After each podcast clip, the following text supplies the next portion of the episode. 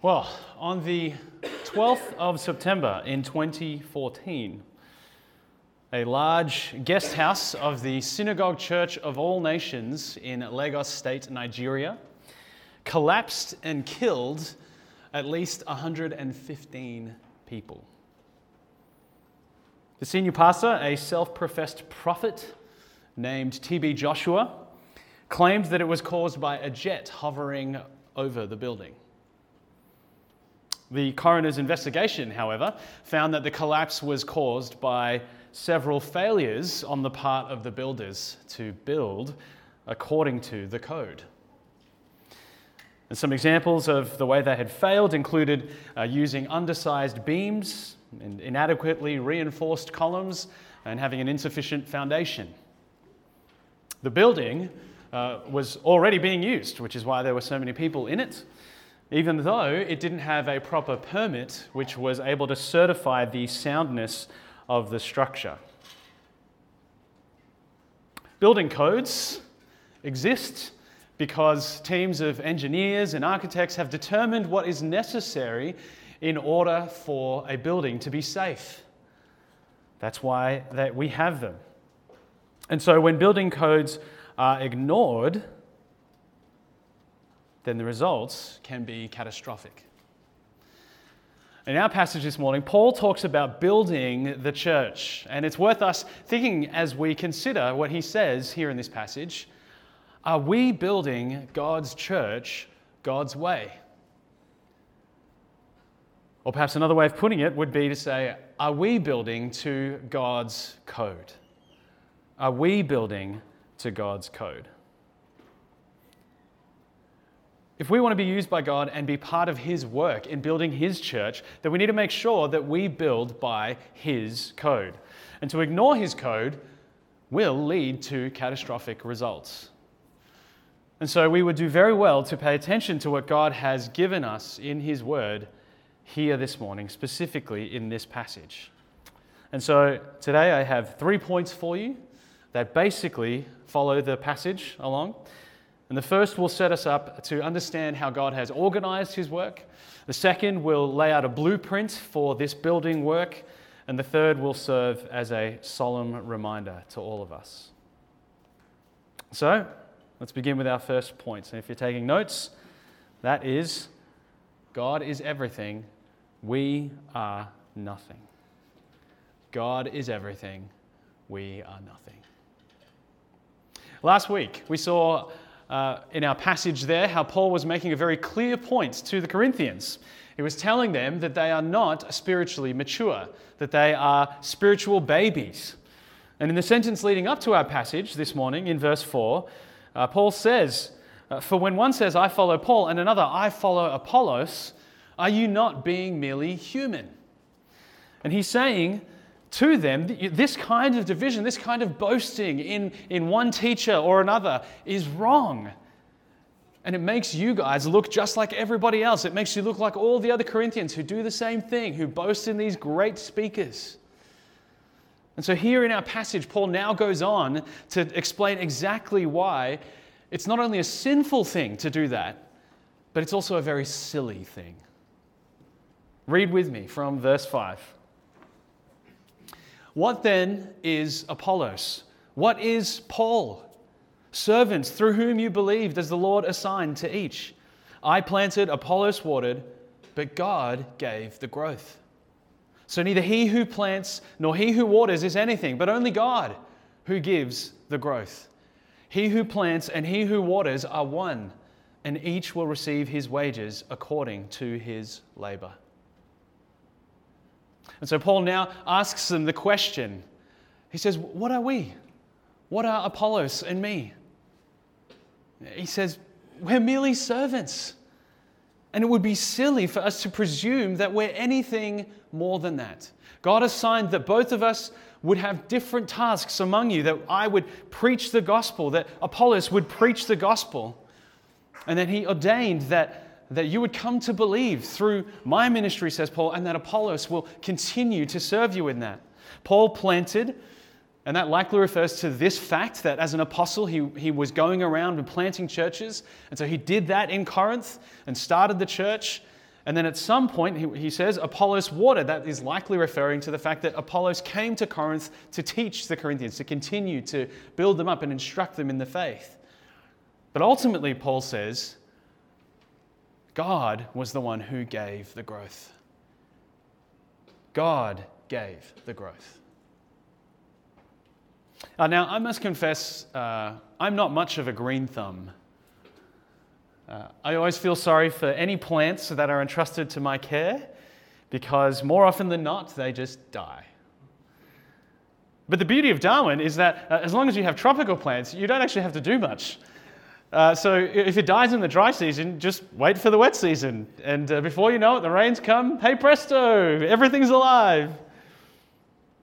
Before you know it, you can uh, start boasting about how good a gardener you are. Which would be a ridiculous thing to do, wouldn't it? Imagine me, the horrendous horticulturalist that I am, talking myself up in the wet season about my ability to bring my garden back to life. When the reality is, is that it was a combination of the sun, the rain, the fertile soil, and the process of photosynthesis that actually made those plants grow?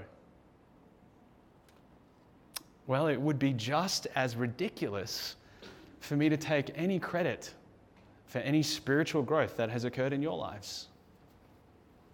I can't make a plant grow any more than I can make a person grow spiritually. I can do things that will help nourish a plant. I can feed it with the water that it needs. I can cultivate the soil around it to make sure it gets good nutrients. I can pray that God would have mercy on this poor plant that's in my care. I can prune its branches so that it grows. I can even sing to it on Sundays. But I'm ultimately not the cause of it increasing in health and vitality. In the same way, I can feed you with the life giving water of the word that your soul needs. I can help cultivate an environment that will ensure that you get good spiritual nutrients. I can pray for the Spirit to graciously work in your life. I can help you prune sin out of your life that you may grow. And yes, I can even sing to you on Sundays. But I am ultimately not the cause of you increasing in spiritual health and vitality. Only God can do that. God is everything. We are nothing. I am merely a servant to the king, an instrument in his hands to bring about life and growth in his people. Now, I've mentioned myself specifically because in this passage, Paul is thinking specifically about pastors and teachers. And I'm one of the elders uh, that has been appointed by Emmaus Road Christian Church. But of course, I'm not the only one with this responsibility. Our church has also recognized and appointed Josh and Braden and Roger as elders who also carry out this role of feeding and nurturing and discipling. Everything that I've just said applies to them as much as it applies to me, except maybe the singing part. I mean, they can still sing to you, but it just, you know. We'll yeah, that's right. And our prayer as elders is that God would use us to bring about that growth in your lives.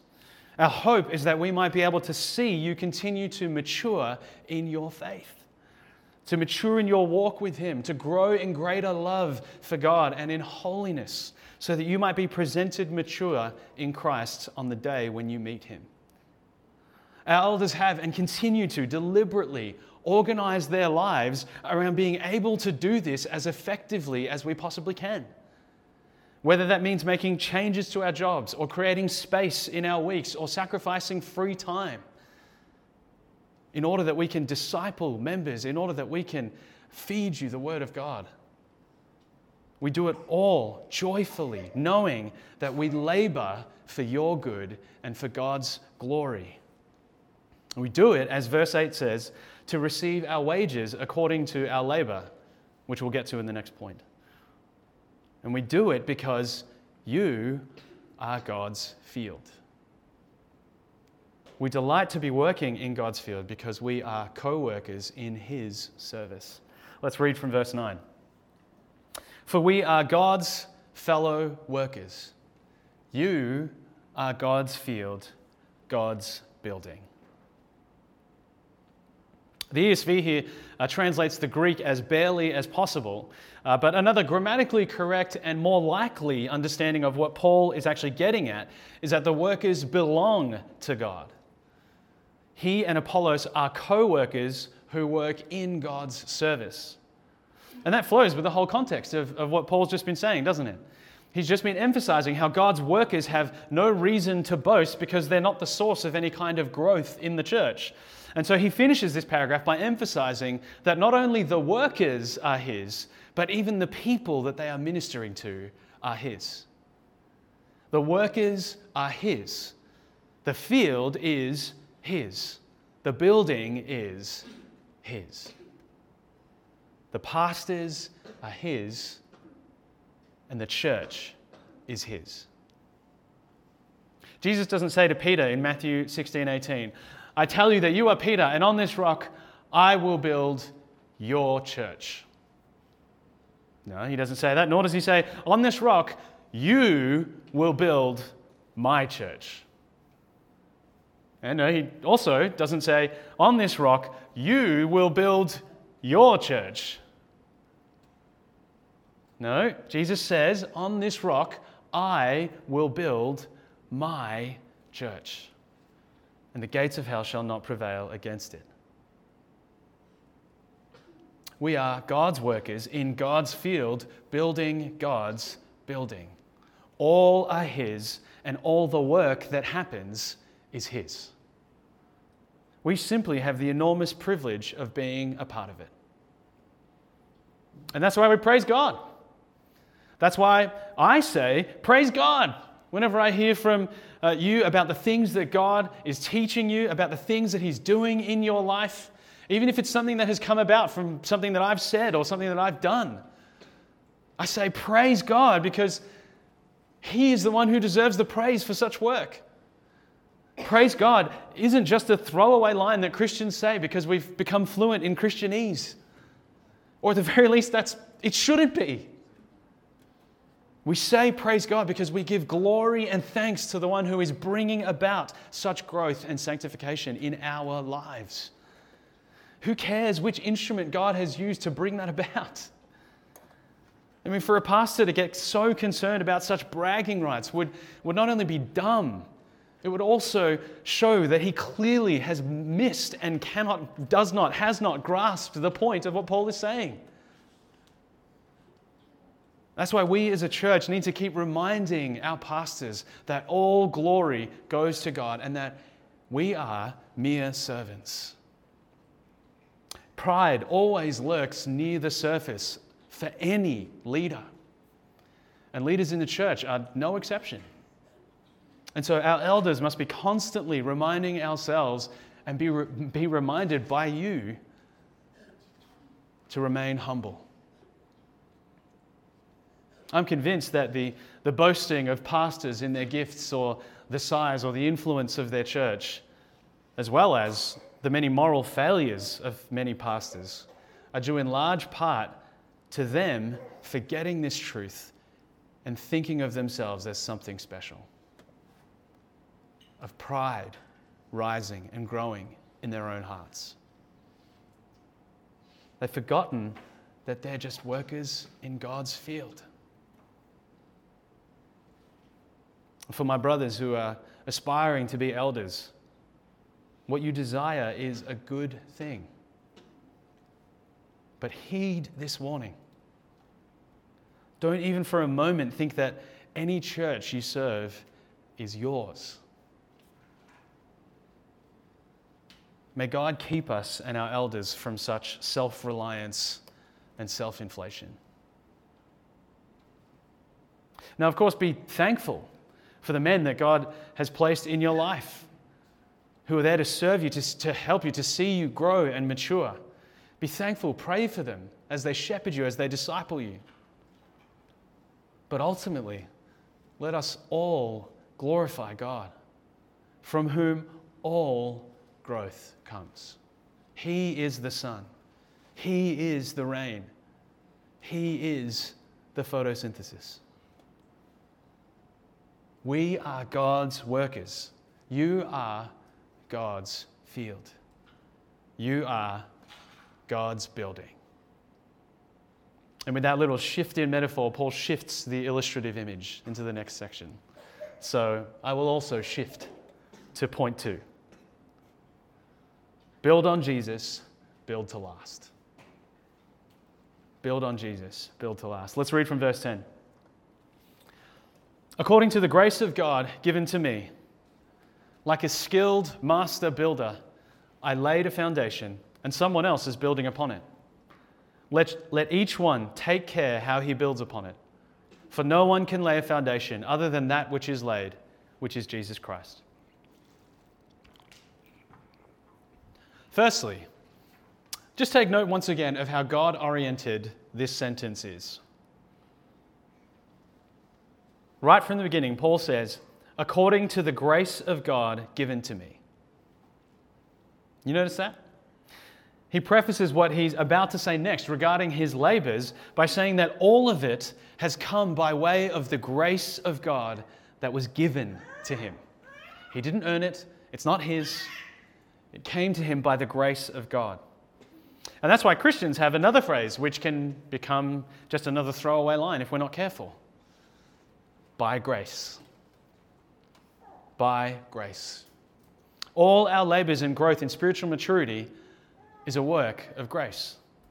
Everything we do, everything we can be, is all by grace. And that's why we talk about grace so much. That's why we sing about amazing grace. Because grace is not only the very thing that saves us, it's not only the very thing that justifies us, it's not, it's not only the very thing that enables us to turn from sin and believe in Him. Grace is also the very thing that continues to sanctify us, the very thing that enables us to labor for Him, the very thing that makes it possible for us to endure. God, in His grace, stoops down to save us. And then in His grace, He powerfully works in and through us to continue to make us more and more like Christ.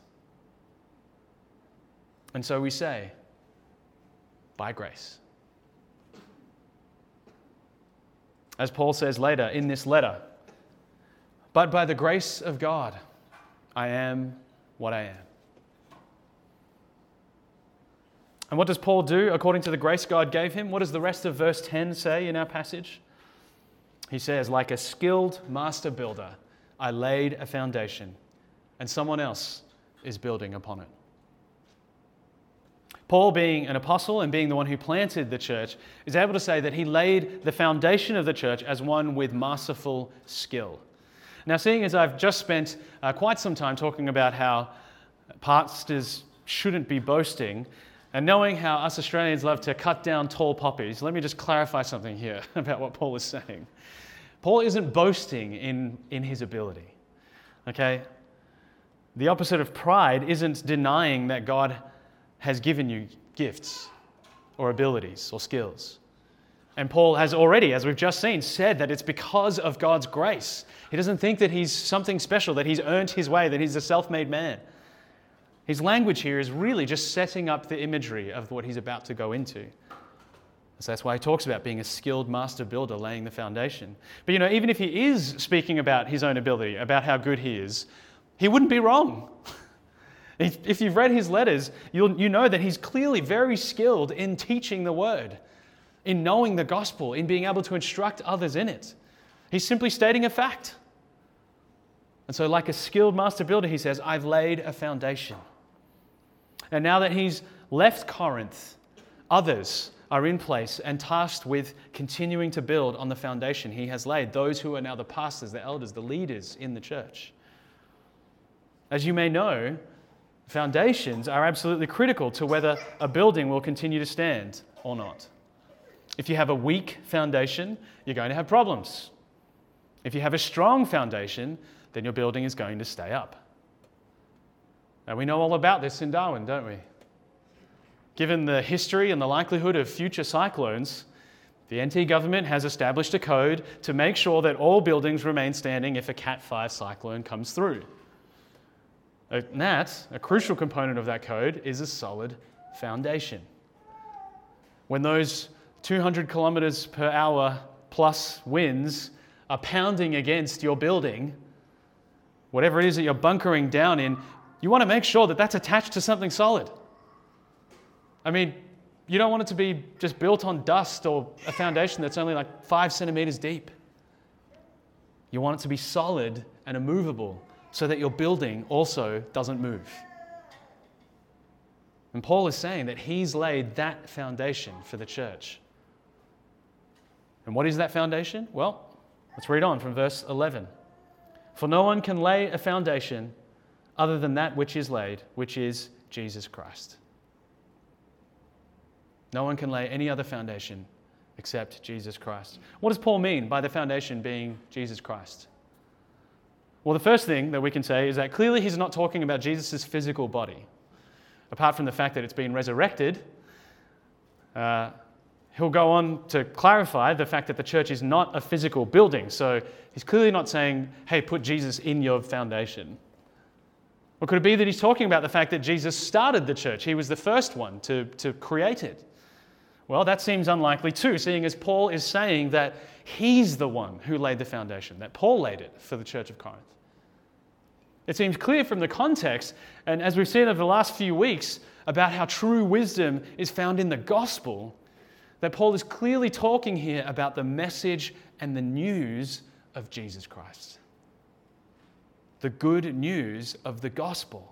The good news that Jesus, one of the three members of the triune Godhead, came to earth as a man to take on our sin by receiving the penalty of God's wrath for it on the cross. So that every person who turns from their sin, who turns and, and, and turns away from worshiping the idols and the gods of this world to believe in Him and to worship Him, might be saved from the penalty of their sin. When Paul says that the foundation is Jesus Christ, he's referring to this good news, to this gospel message.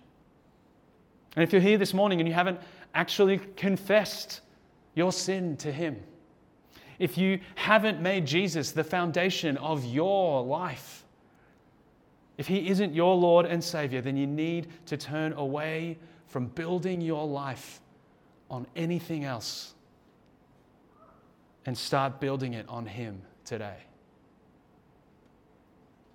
Because that is what the Christian faith is all about. And consequently, that is what the church is all about.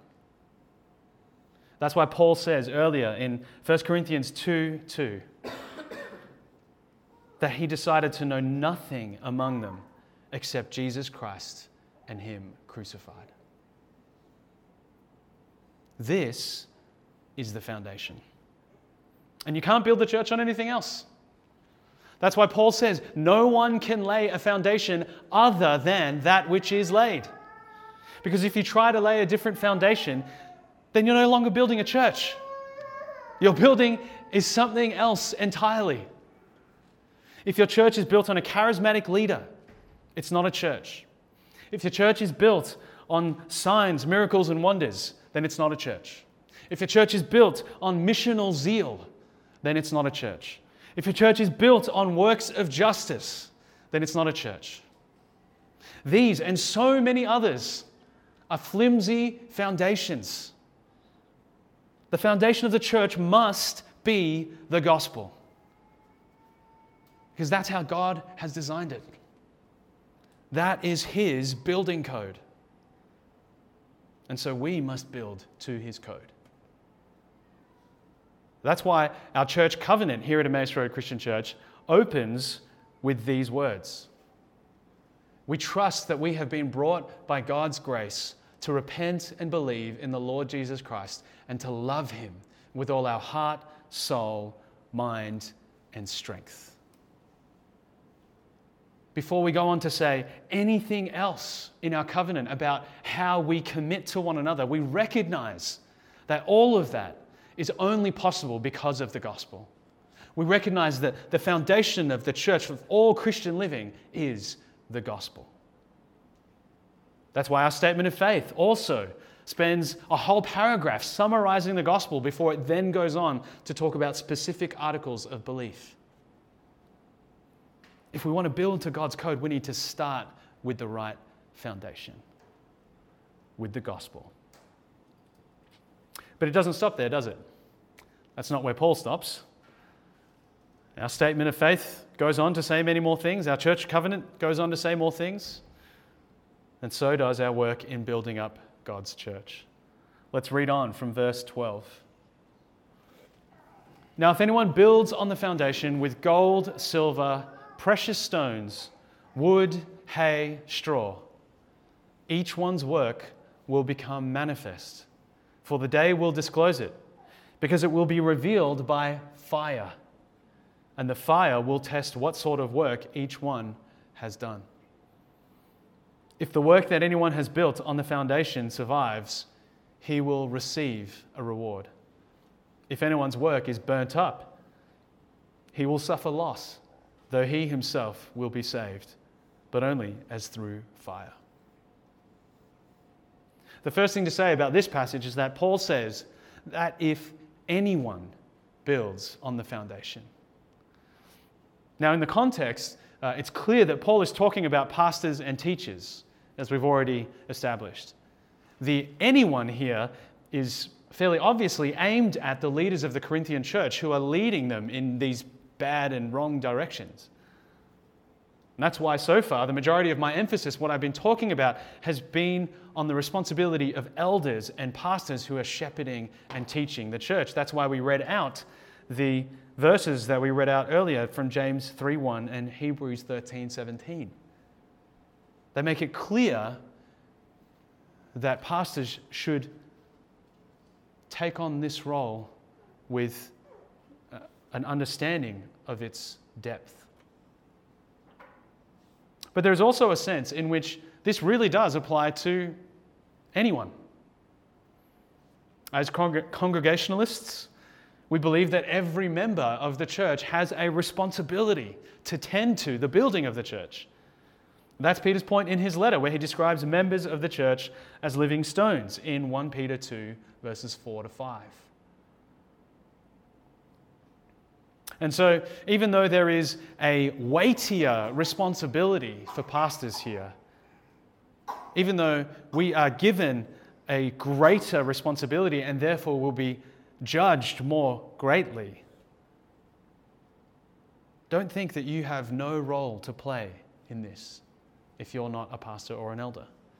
You are also tasked with the building up of the church and with the discipling of others.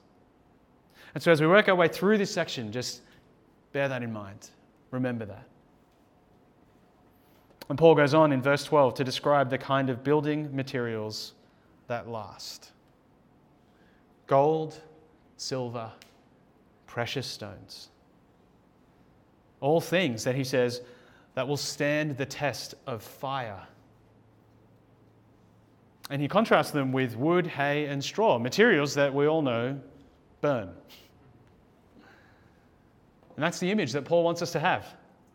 The day that he talks about refers to, in verse 13, the day of judgment the day of the second coming of Jesus to the earth, where he will separate the sheep from the goats, where he will judge everyone according to what they've done, primarily according to whether they've chosen to repent from their sin and put their trust in him and believe in him.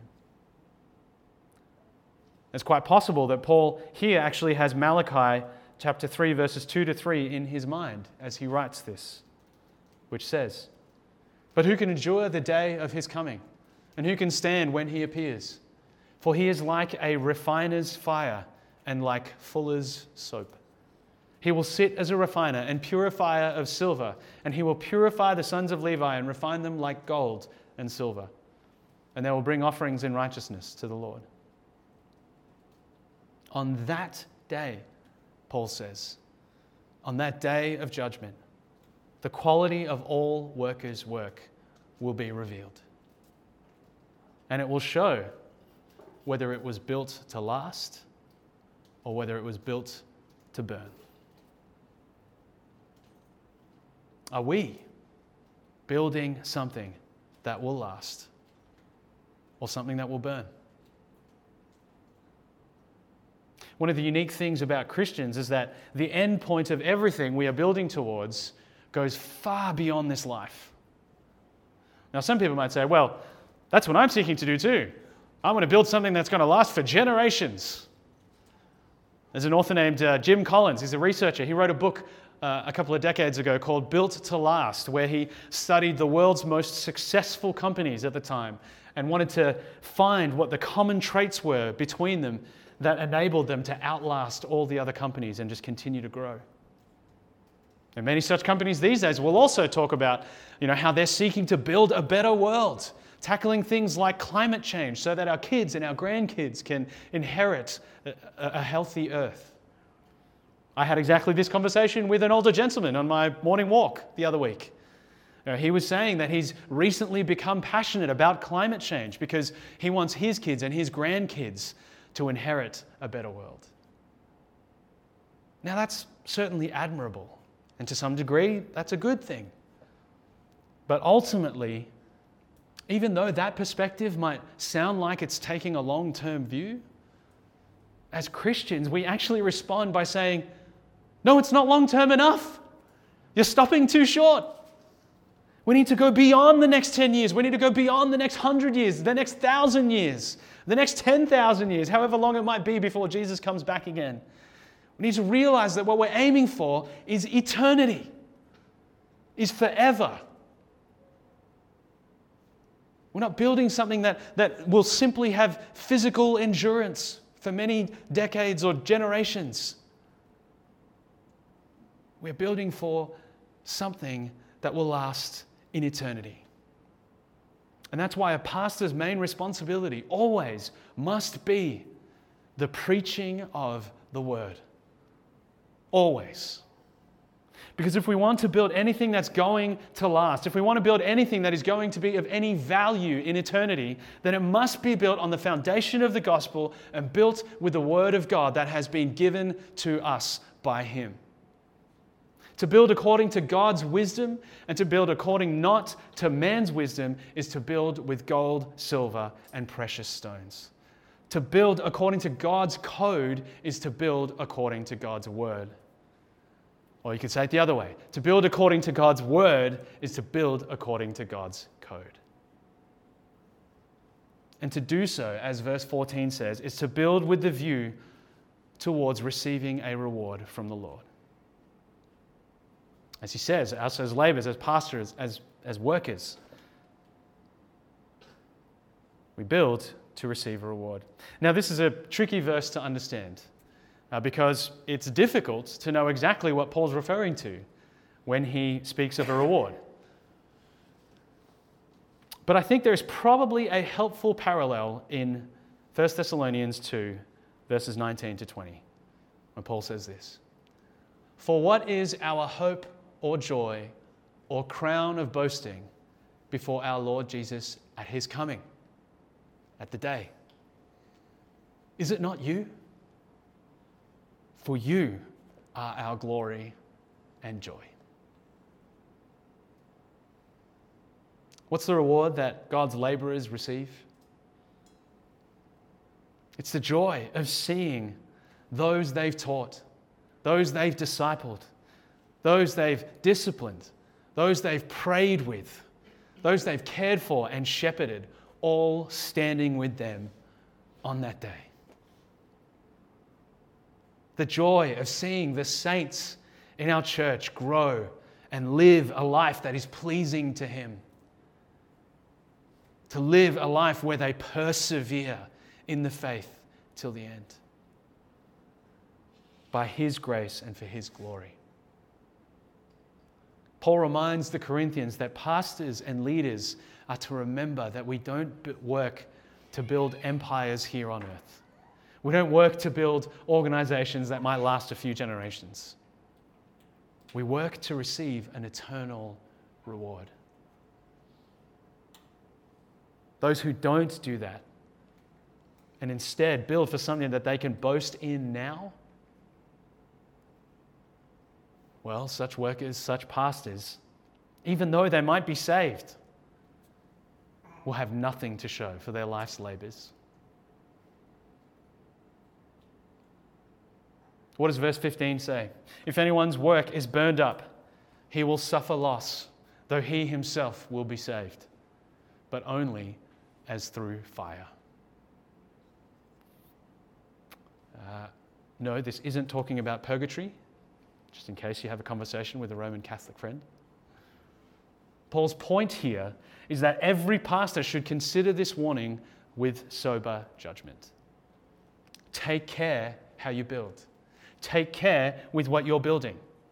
Because what you are doing will eventually be judged by God and will be tested to see whether it was of any eternal value. This certainly strikes fear into my heart. I mean, I already approach the role of pastor with some trepidation based on the passages from James and Hebrews that we read out earlier. But as as I've reflected on this over the last week, on this passage, it just makes me even more fearful. it serves to press me deeper into ensuring that by grace I'm building with the right materials.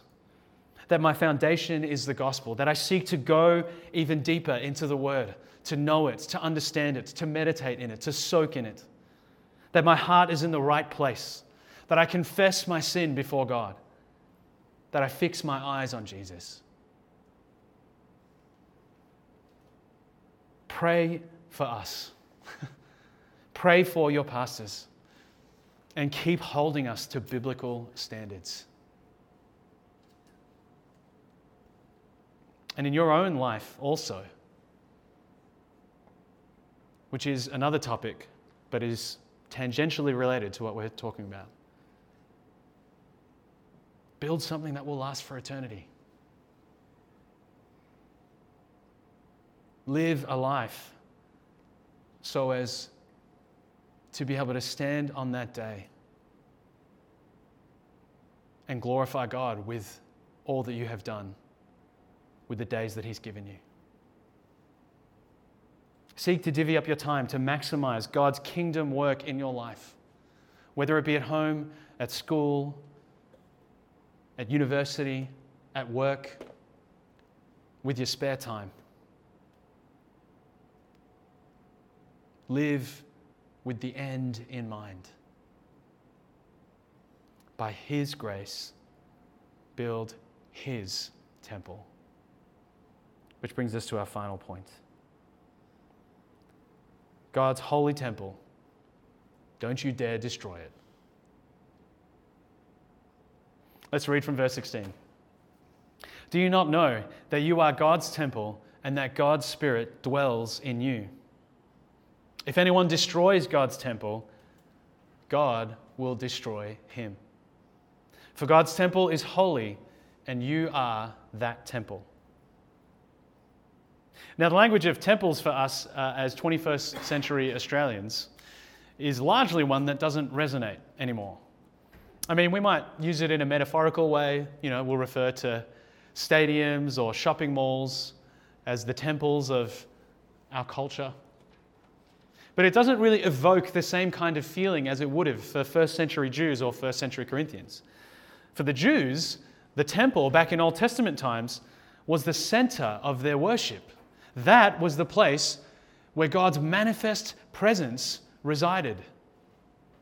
I imagine that the way Muslims think about Mecca today would bear some similarities to how Jews felt about the temple.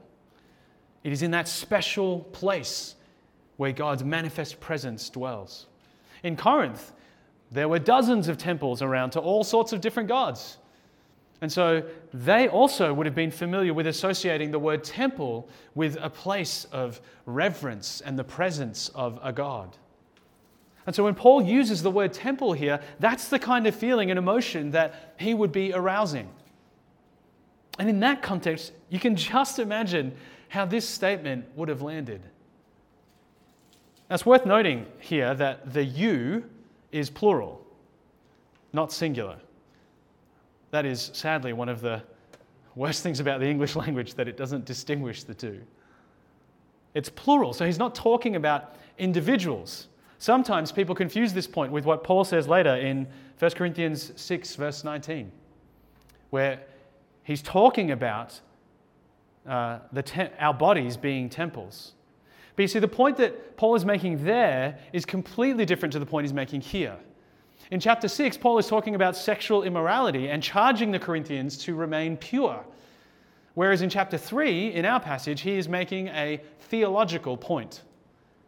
He's saying that the temple of God, the place where he dwells, the place that has been sanctified and set apart for him, the place that shows off his glory to the watching world, that place is no longer a place. It no longer has geographic coordinates that you can plug into your phone and go to. That place is no longer the temple. That place is now a people. It's us. God's temple is holy, Paul says in verse 17, and you, plural, are that temple. What a phenomenal truth! we, his people, sanctified by the blood of Jesus, gathered as his church, we are the place that God has marked to be a witness to the world. We are the place that God wants others to go to if they want to know what God is like. What a gigantic, awesome, and humbling truth. Yes, the church is still being sanctified. Yes, we're not perfect yet. But we have been made holy by His grace, by Jesus' atoning death on the cross for our sin.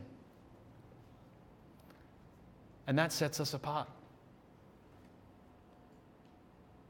Do you realize that you are God's treasured possession? Do you realize that you're part of a people that God has made holy and set aside for Himself? A people that His one and only Son went to the cross for? The one who received the justice, the right penalty of God's wrath for our sin on the cross. You see, when you grasp that, you start to realize how important it is to be a member of a church. Our church has talked a bit about membership over the last 12 months, and this is part of the reason why.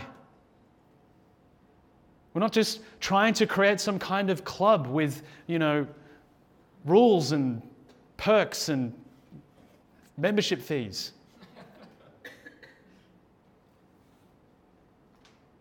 We need to grasp that when we talk about church membership, we are talking about being a part of this gathering, which is God's holy temple. You know, the alternative is to keep seeing church as just the weekly religious pickup, pick me up. The alternative is to think of church as, as just the place where you go in order to you know, be able to get some good religious talk and have some great friends who are moral people. Is that how you think of church? Because I can guarantee, guarantee you that unless you grasp how God sees his church, that you will too easily slide into that mentality. That church exists to make your life better, or to provide you with a solid group of good friends, or to help you, you know, keep your spiritual tank full. Now, those, those are good things, but they are side benefits at best. You, plural, are God's holy temple. What a sobering truth. And such a sobering truth is matched by an equally sobering warning. Once again, as we've talked about, Paul has in mind here pastors and teachers, but this applies just as much to any of us. Let's read the start of verse 17 again. If anyone destroys God's temple, God will destroy him. In verse 15, we saw Paul give a warning to the pastor who is still a Christian but hasn't built with enduring materials. that pastor is still saved. He is still a Christian, even though his life's work has just been burnt up by the fire of judgment. Here, Paul issues an even sterner warning to the one who has gone too far. Here, he warns the pastor who has removed the foundation from the church.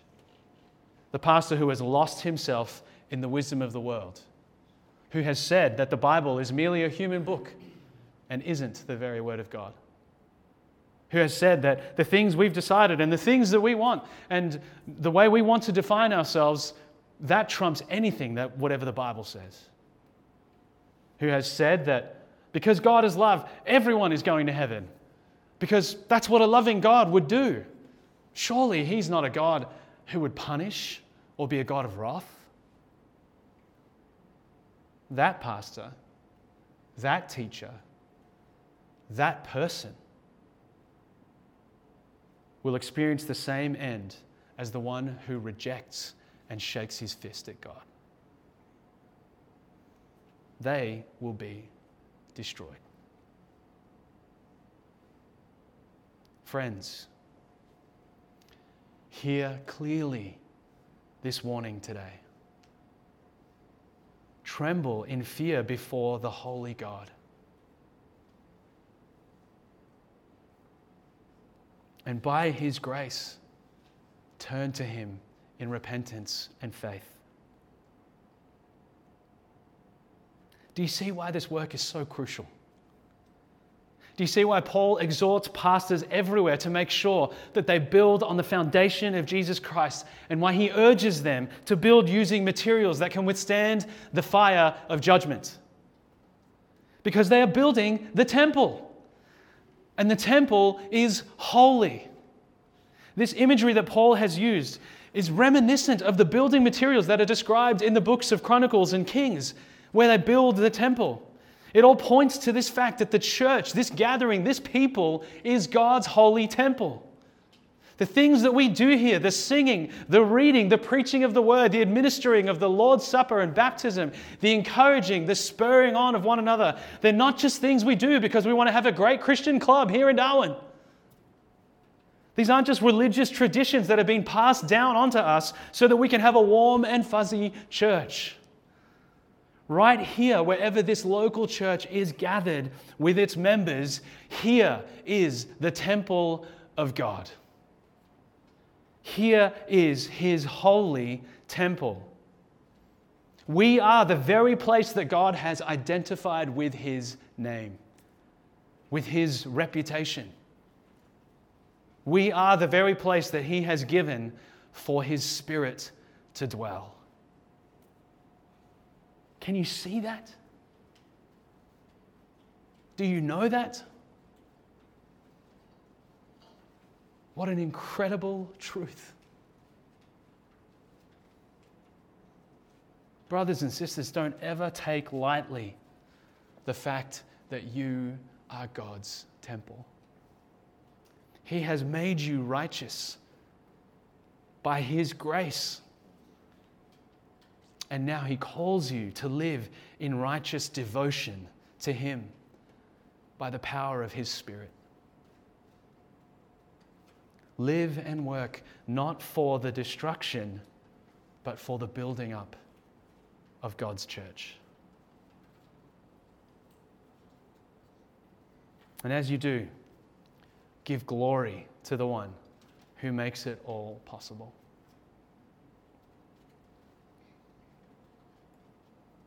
I mentioned at the beginning that TB Joshua's church built a guest house and used it that wasn't built to code.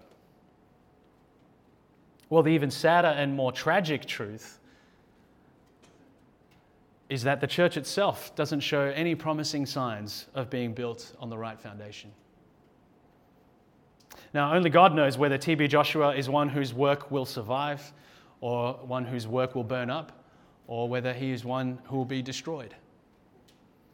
But when he claims to speak for God and predicts that Hillary Clinton will win the 2016 election and that coronavirus will disappear on the 27th of March this year, and when his whole ministry is based not on the word of God, but on his so called prophetic gifting, then I become genuinely fearful for his soul.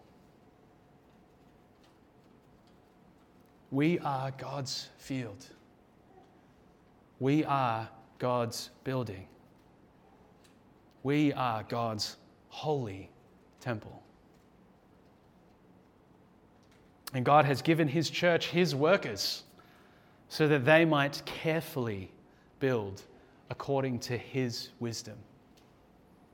By God's grace, we toil, laboring to build something that outlasts the earth on the foundation of the gospel that will withstand the fire of judgment.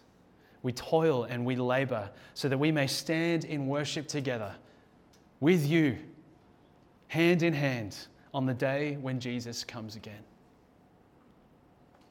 And we continue to return to His building code, to His word, and ask that by His Spirit we might build something of eternal value. Pray for and encourage your pastors as we labor for you by His grace, empowered by His Spirit for His glory. Because God has built, He is building, and He will build His church. It is His holy temple. And as living stones in that temple, join them.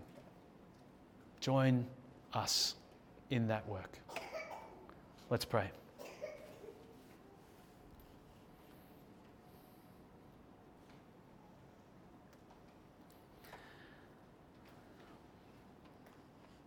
Our Heavenly Father, we praise you and glorify you